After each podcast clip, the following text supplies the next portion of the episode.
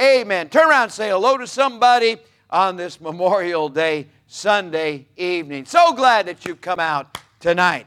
And as you can tell, we had a wonderful spirit, a wonderful day today, and the Lord really moved in our midst.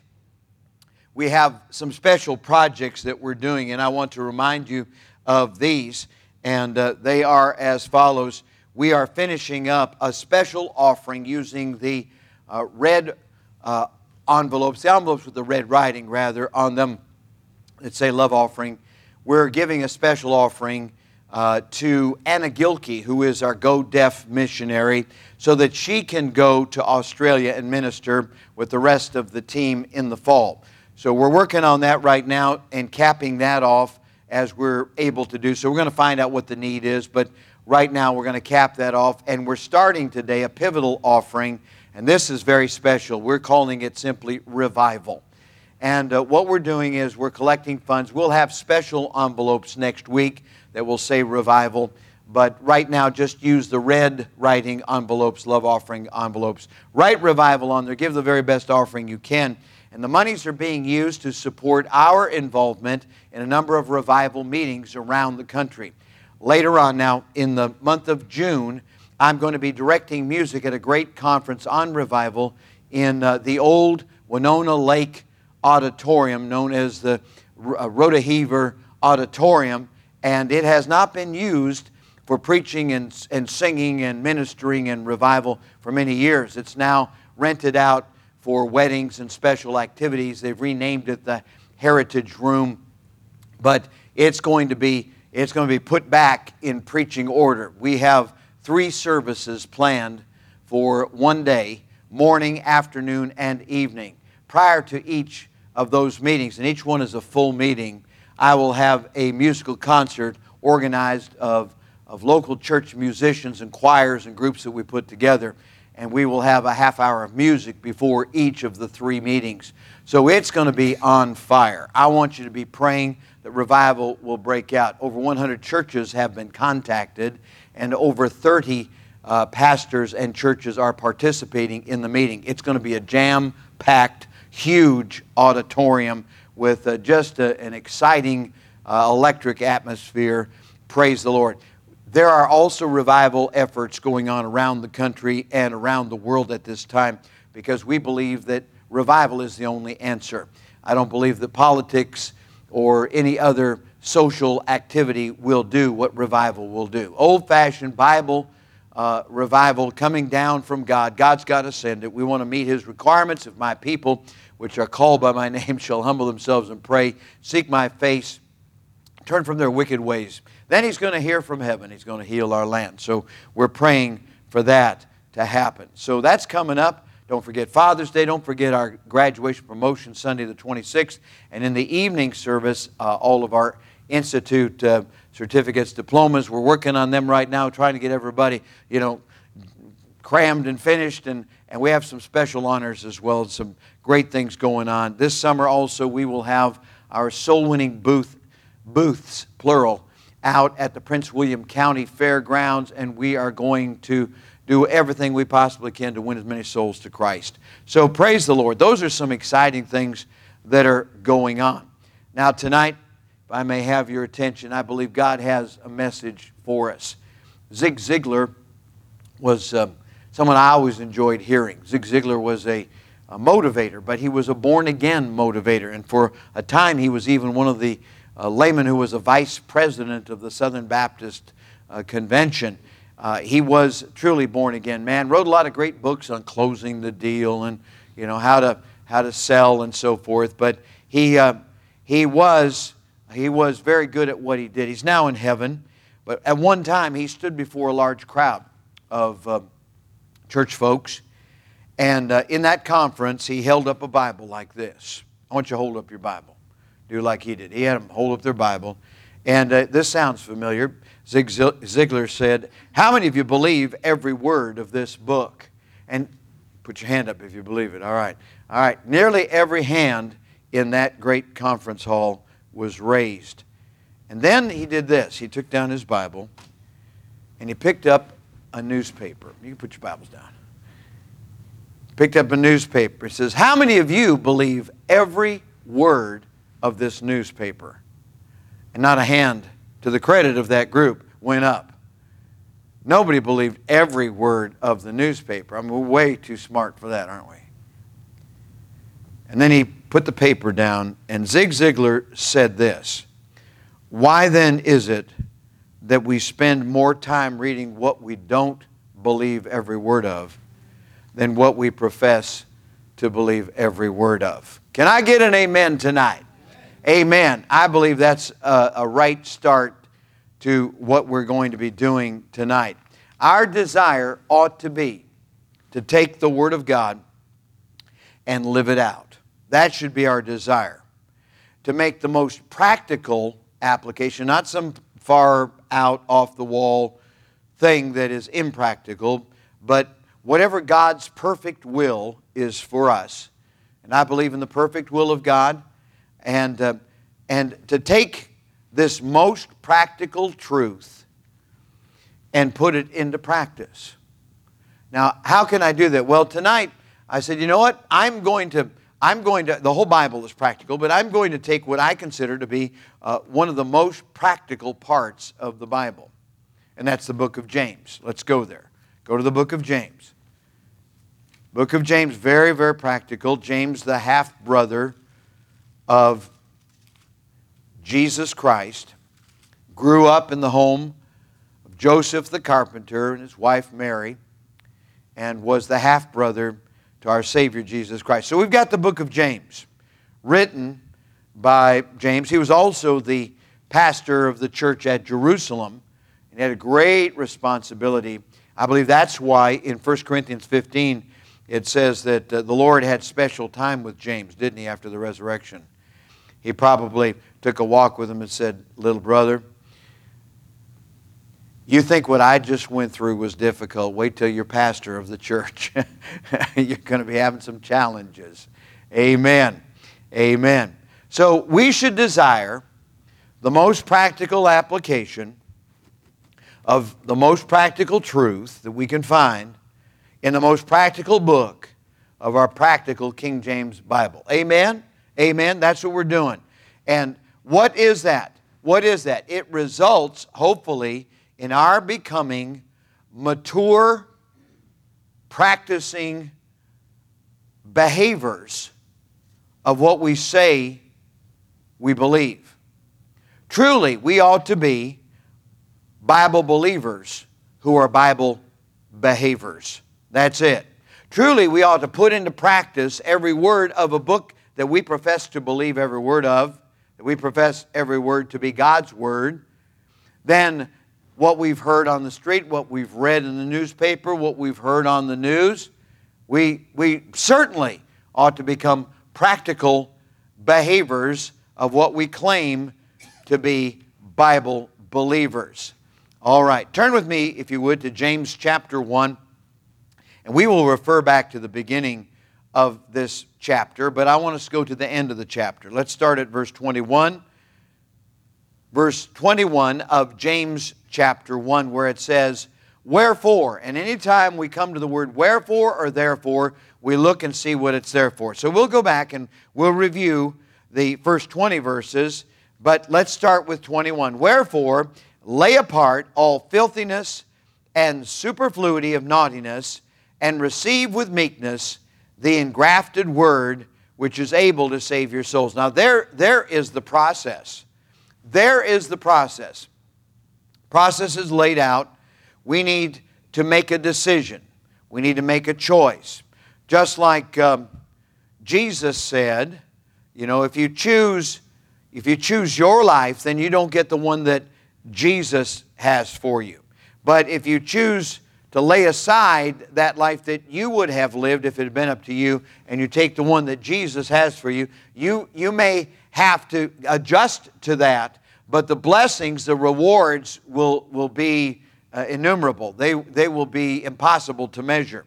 So we, we need to make a decision, and we constantly have these. This is not, this is not how we get saved, but this is what we do after we have been saved. We make a decision to lay apart all filthiness and superfluity of naughtiness.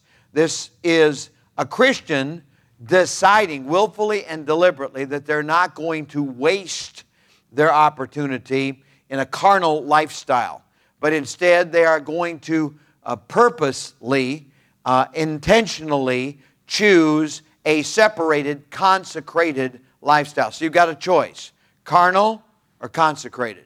Which is it going to be? Now, a lot of times people choose carnal because they think consecrated is no fun. But carnal comes with consequences. All right? So, carnal lifestyle, if you choose that, you're going to have some heavy consequences. Likewise, if you choose consecrated, if you give yourself openly and completely to the Lord, there will be some results, some consequences, but they're all blessings. They're for the glory of God.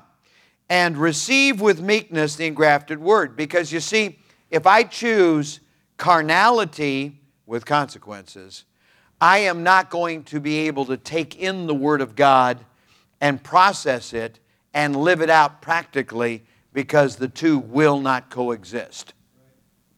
You can't choose a carnal lifestyle and then go to church on Sunday and do this thing. You know, like some folks are in religions where they sin all week and then they go to uh, confession.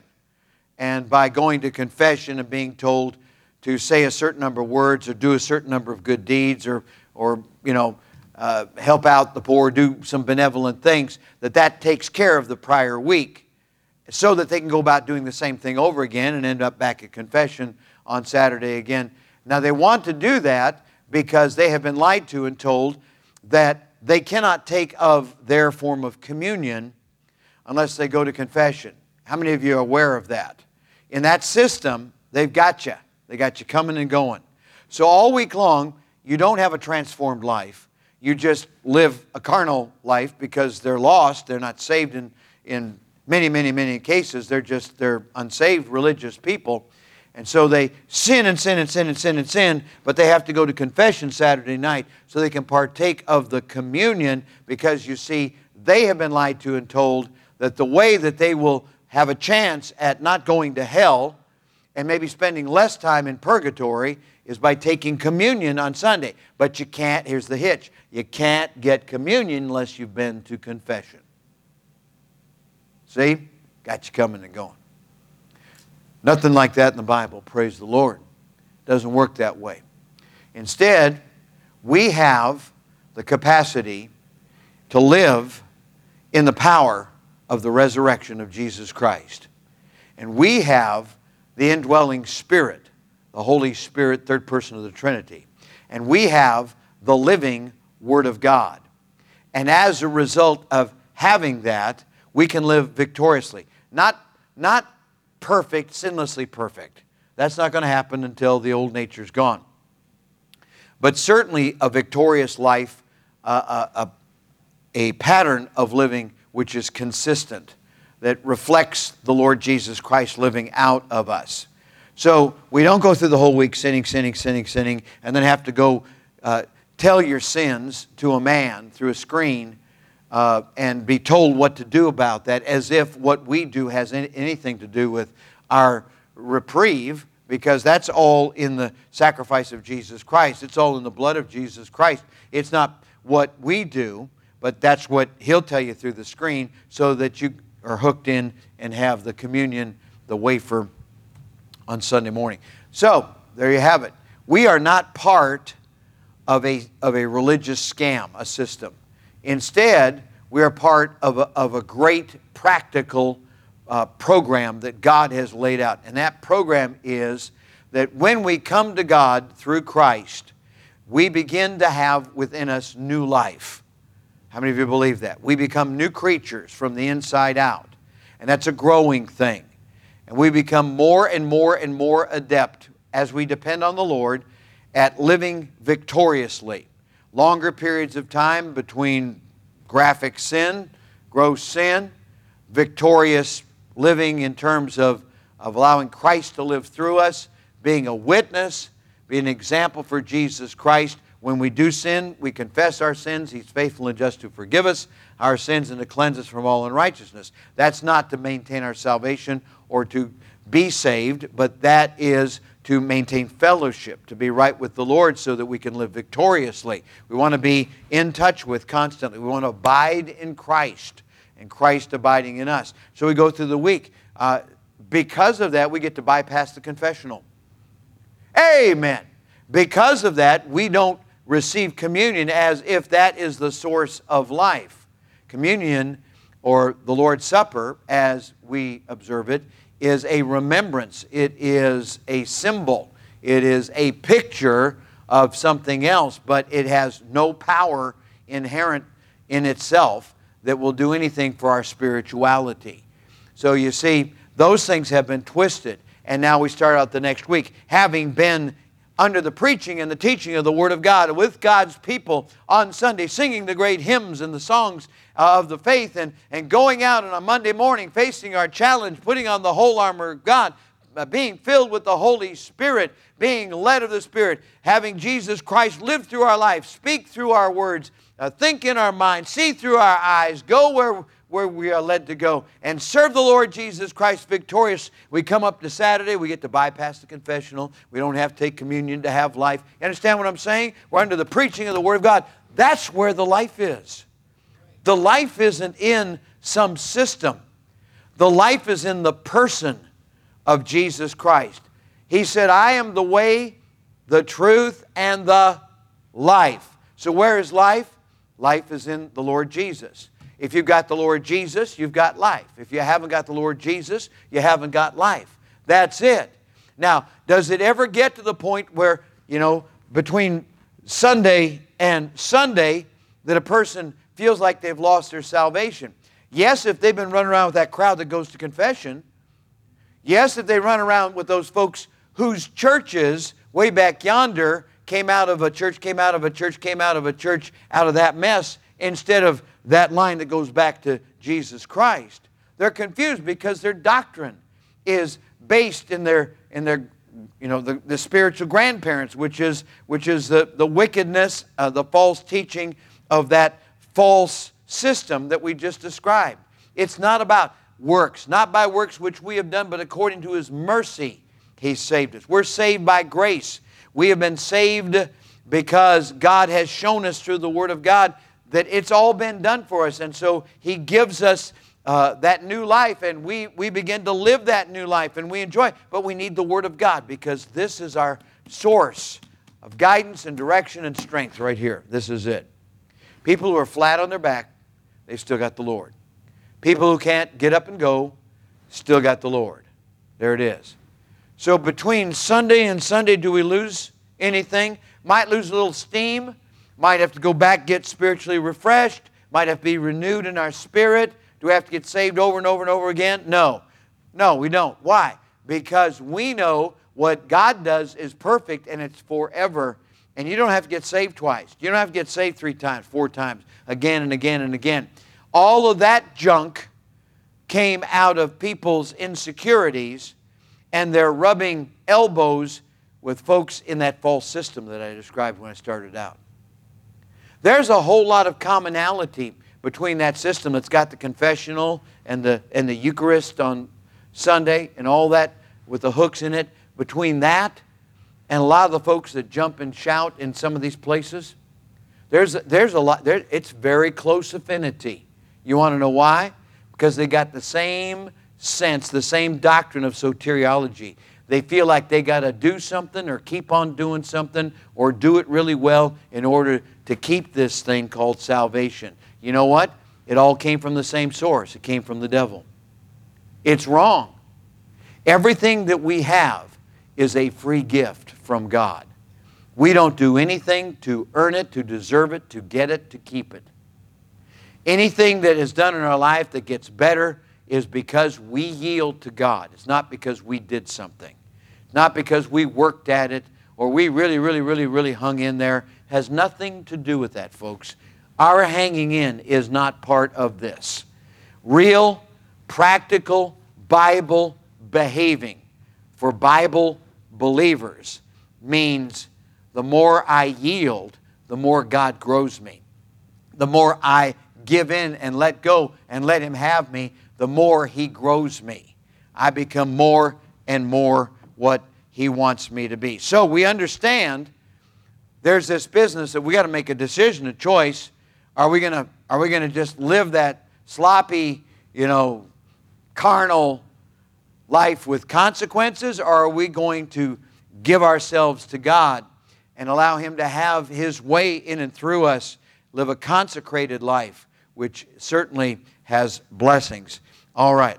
So the engrafted word, the engrafted word, we receive with meekness the engrafted word. What is meekness? Meekness means step aside, let the word of God work in us. Too often we are stubborn. You know, we take, we take to a, an extreme this business of being independent Baptist. I am always independent Baptist. And if I weren't an independent Baptist, I'd be, uh, uh, uh, like the man said, I'd be ashamed. But I'm an independent Baptist. And, and sometimes I'm a little stubborn. Anybody here identify with that? Now, don't say, yeah, we know you're stubborn. No, no, no. How many of you identify with that? Sometimes we're a little stubborn. We need, and, and the Lord will prod us to get out of the way. He will allow circumstances, experiences in our life, people in our life, godly influences to teach us that from the very beginning of our day, the very beginning, in the beginning, God, the very beginning of our life, the very beginning of our relationships, very beginning of our job, uh, you know, history, whatever it is, the very beginning of going to a school, very beginning of, of taking a course, whatever it is, we get out of the way and we receive the engrafted word with meekness. Amen. Verse 22, read it with me, please. James 1:22 says, "But be ye what? Doers of the word, and not what? Hearers only." Doing what? Deceiving your own selves. There it is. There it is. Our goal, our desire is to be more than a hearer. If we are more than a hearer, and if we are in fact a doer, because we're allowing the Lord to have His way. It is because we have fulfilled the, uh, the picture, the metaphor that we see in John chapter 15.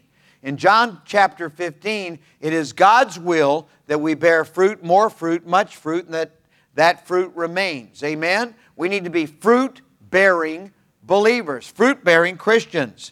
And that should be our goal to glorify the Lord, to bring glory to God, doers and not hearers only.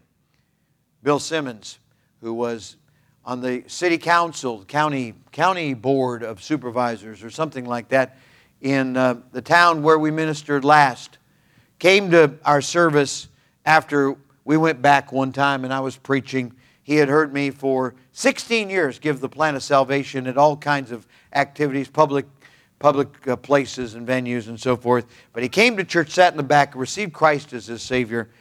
He always said, I like you. I like you. And he said the reason he liked me was he could sense that I was not just a talker, but a doer. Now, that's a little different than a hearer, but not a doer. But you understand, the person who sits down and hears and goes out and doesn't do it is just as guilty as the person who goes out and talks the talk but doesn't walk the walk. We need to be doers and not hearers only. There is some very, very practical teaching that we're going to get out of this tonight, and I trust that it will help us. All right, so be ye doers of the word, not hearers only, deceiving your own selves. Father, fill me with the Holy Spirit. I pray that as I teach this tonight, that something might come out of this that will cause us to be transformed and like you would have us to be. We pray in Jesus' name. Amen. All right, the Word of God is quick and powerful and sharper than any two edged sword. It cuts both ways, it divides. I'm so thankful for what the Word of God can do in our heart and life. We need to be swift to hear, swift to hear as the scripture says. In verse 19 of this chapter, Wherefore, my beloved brethren, let every man be swift to hear, slow to speak, slow to wrath, for the wrath of man worketh not the righteousness of God. So don't try to do it on your own in the energy and the witness of the flesh, but instead yield to God and become a doer of the word and not a hearer only, deceiving your own selves. The Christian needs to allow the Word of God into his or her life.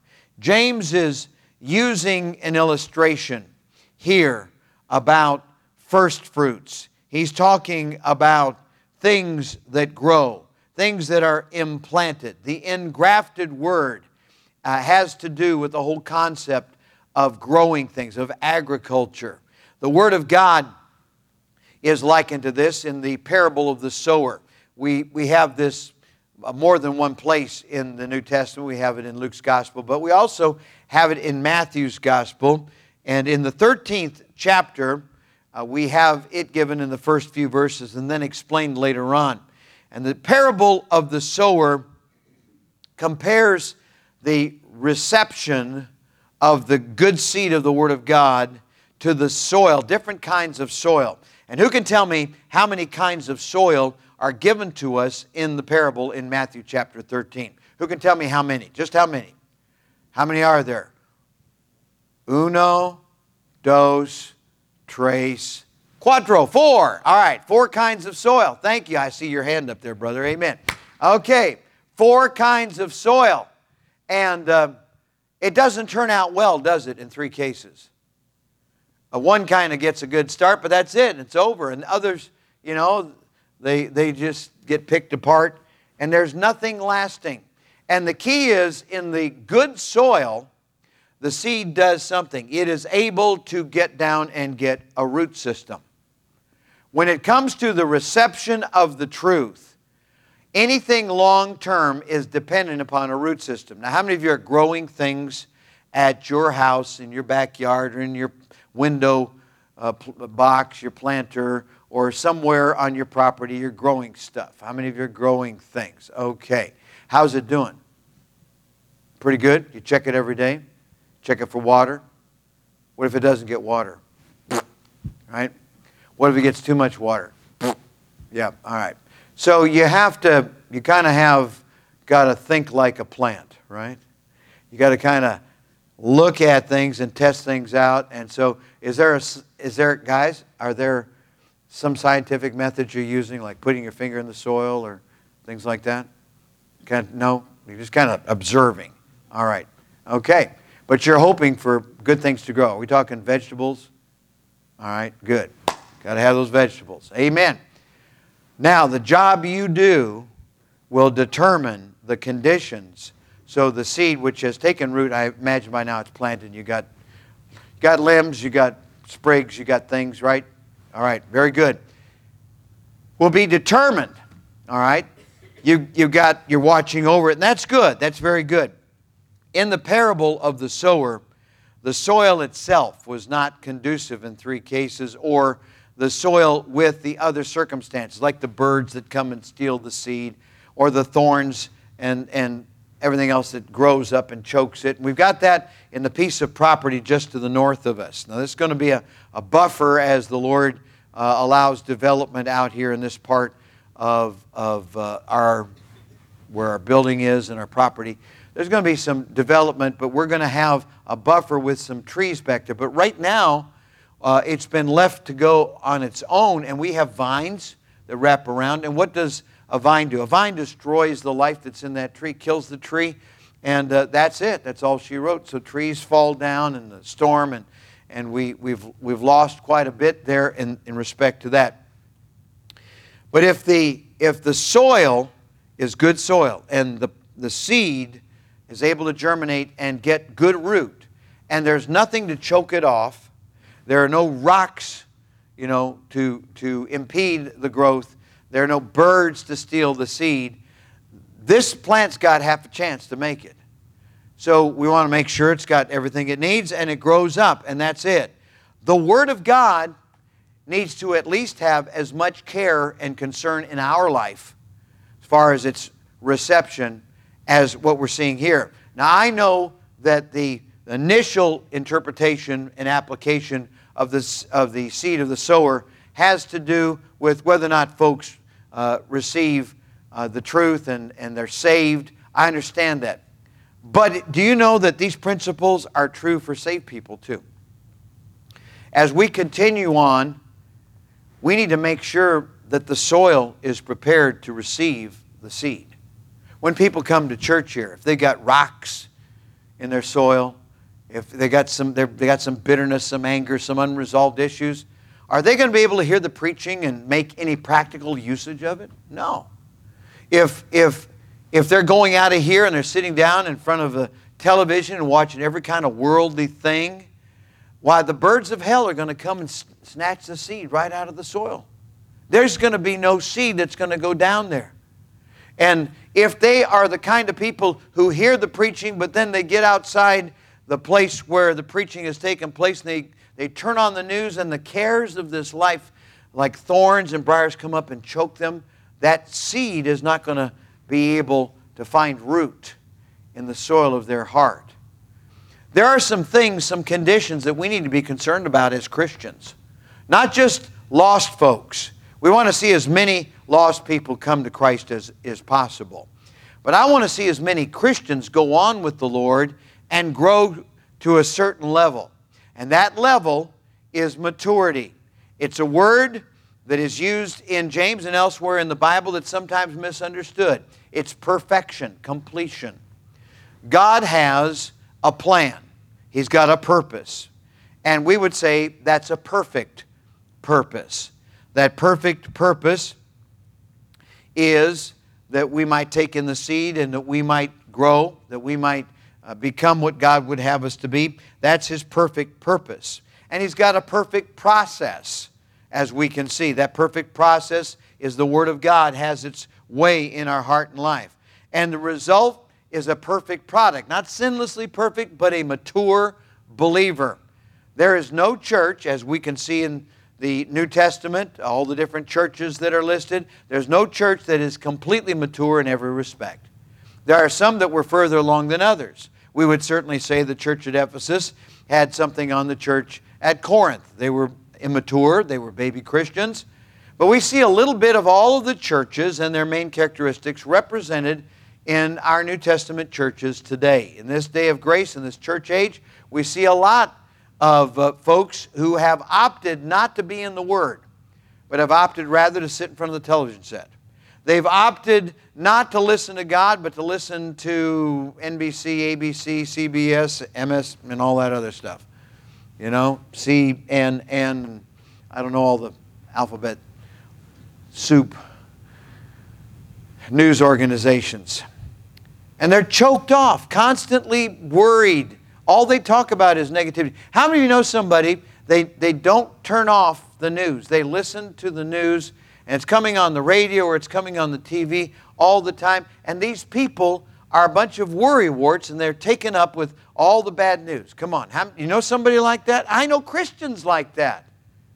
I know Christians who go out of church and they go home and watch the most vile television because, you know, they're into cable and I don't know that they put restrictions on themselves or the children. And what happens? They don't have any soil for the seed because they've got the birds and the rocks and the thorns and all that going on. That's for Christians too. We need to make available a place for the seed of the Word to find root and grow up and enable us to be fruitful Christians. Amen and amen. All right. It says in verse 23 For if any be a hearer of the word and not a doer, he is like unto a man beholding his natural face in a glass, in a mirror, in other words. For he beholdeth himself and goeth his way, and straightway forgetteth what manner of man he was. How many of you at home are in the midst of doing some chore and you walk from point A to point B and you get to point B and you forget why you're there? You need to write it down. Or, or what we are finding at our young age is say it out loud several times on the way from point A to point B.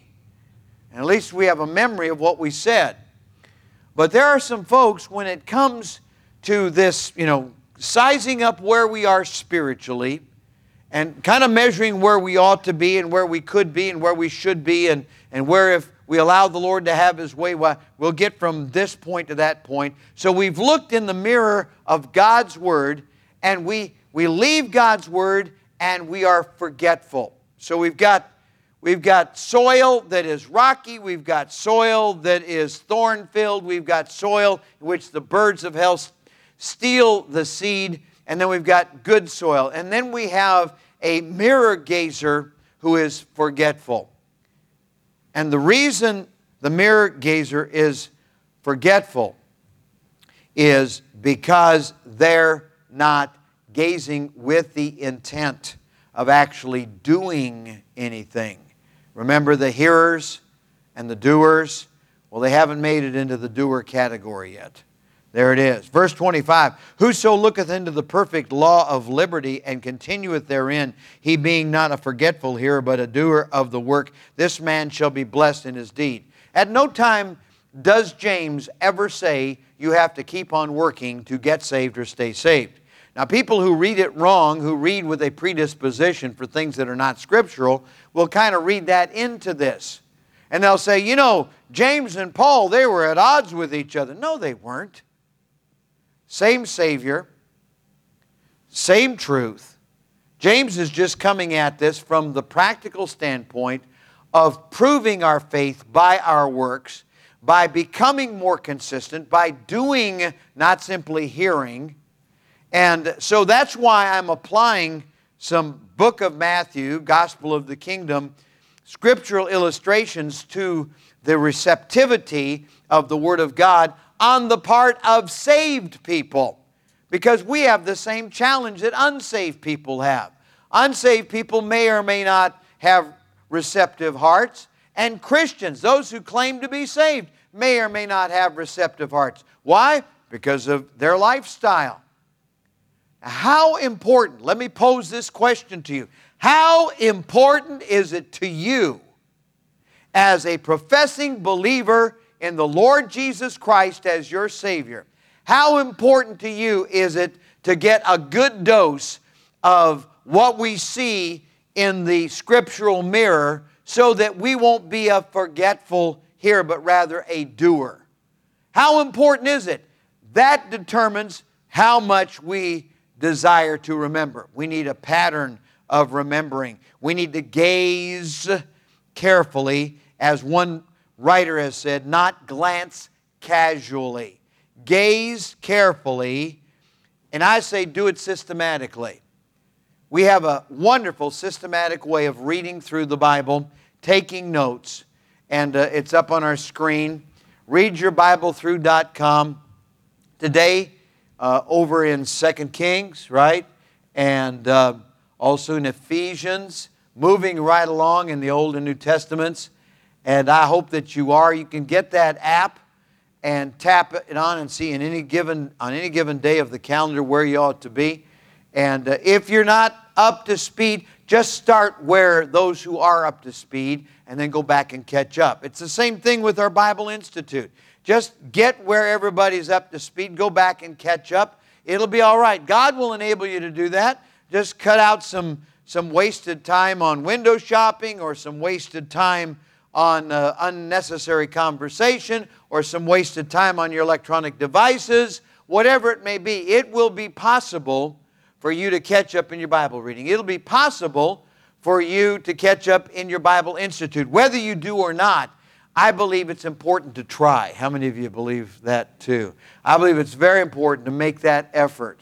Making the effort shows where your heart's at. So where is your heart tonight? Is it is your heart at least focused on a systematic, balanced approach to the Word of God so that your life will be a practical process based upon God's perfect purpose, a perfect process resulting in a perfect product, a mature believer. That's it. There it is. The life of the believer looks into the Word, and these verses describe it very well. Now, the outward expression of this, if any man among you seem to be religious, if that's what it is, they seem to be, and bridleth not his tongue, but deceiveth his own heart, this man's religion is in vain. Now, the religion that's spoken of here is not the same as a relationship with the Lord, but the religion is the outworking of it. It's what people see, it's what you claim to practice as your, uh, as your religious activity. But if this fella doesn't have Holy Spirit controlled tongue, then it's pretty obvious something's not right inside.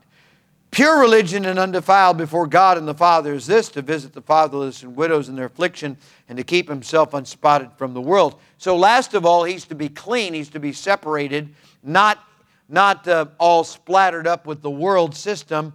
And, and the outworking of this is to show real, true Bible, heartfelt compassion for people who don't have parents, for, for fatherless and, and for widows, people that don't have somebody to care for them and to do so in a proper and appropriate fashion. And that's why widows should never have to worry about who's going to change the oil on their car if they don't know how to do it themselves. Or shouldn't, shouldn't worry, widows shouldn't worry about who's going to go to the store if they're not able to get there or who's going to take care of their yard because that's what true spiritual people do. That's what their outworking of their profession is, their religion, their so called outward profession of it is going to be manifested in a benevolent fashion towards others. That's the first dead giveaway. What can we do to help? Or we're here to help. We're not going to take no for an answer. We're here to make a difference. Amen. I see in that spiritual maturity. I see God's concept of this perfect mature Christian. This Christian, not sinless, but wanting to live out his or her Christianity. There it is. There are so many weeds that can pop up, so many rocks, so many birds of hell that can keep us from our spiritual life and our spiritual vitality and our spiritual maturity. We need to be in the Word until the Word becomes a part of us. There it is. So, God has this great purpose. He wants us to come along and live out that spiritual maturity. Praise God. As the world sees you and sees me, they're going to see a little bit of what our God is all about. As you read the first part of this chapter, I'm not going to take the time right now. There is something about God's divine purpose, His plan. And the world is never going to get that, are they? Because they're never going to read about God. And they don't know God through Christ. And so uh, to them, it's all very confusing. And then we have the attributes of God on open display.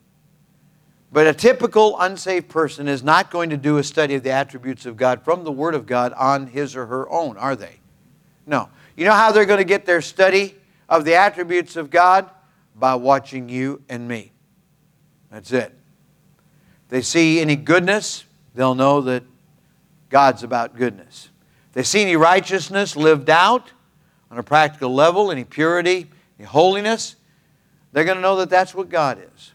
If they see any kindness, they see any justice, they see any proper judgment, any fairness, any equity, they're going to know that's the kind of God that we serve. The God who who saved us, the God who came to earth, became a man, and died for us, took our place, the same one who's living through us, that's what they're going to see.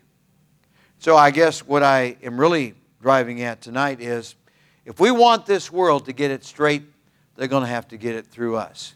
Be ye doers of the word and not hearers only. How's that soil of your heart, the receptivity? Uh, for the truth. How is that working out? Let's bow our heads and close our eyes. Every head bowed, every eye closed.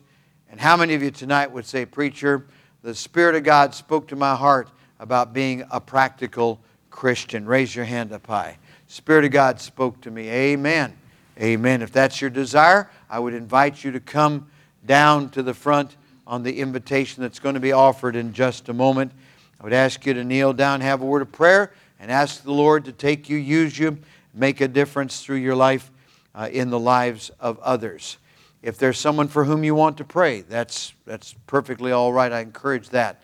And then back to your seat. Tonight, if the Spirit of God is speaking to you about something deeper, you're concerned about your soul's salvation. For whosoever shall call upon the name of the Lord shall be saved. Would you pray from your heart to God tonight? Simply pray something like this Dear God, I admit that I'm a sinner. I deserve to pay for my sin. I believe Jesus died to save me, and right now I receive the Lord Jesus Christ into my heart as my personal Savior. Please take away my sins and take me to heaven when I die. All right.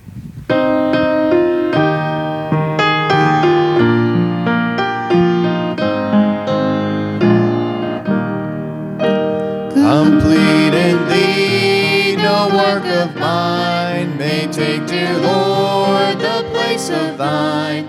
Thy blood hath pardoned bought for me,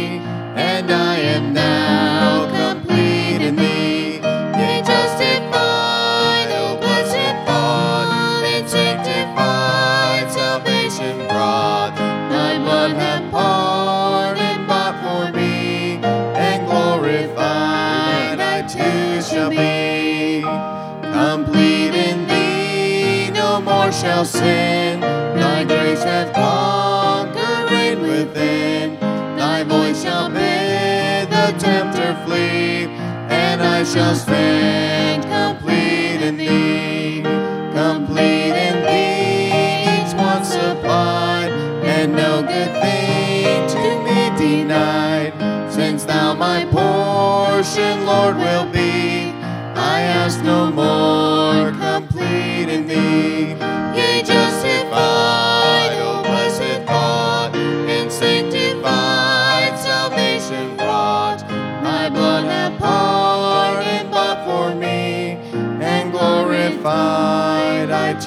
Shall be.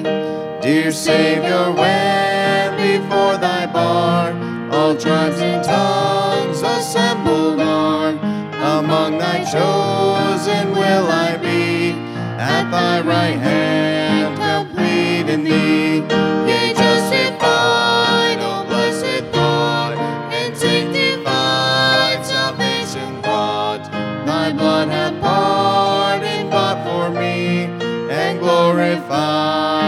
Too shall be. Yea, justified, O blessed thought, and sanctified, salvation brought.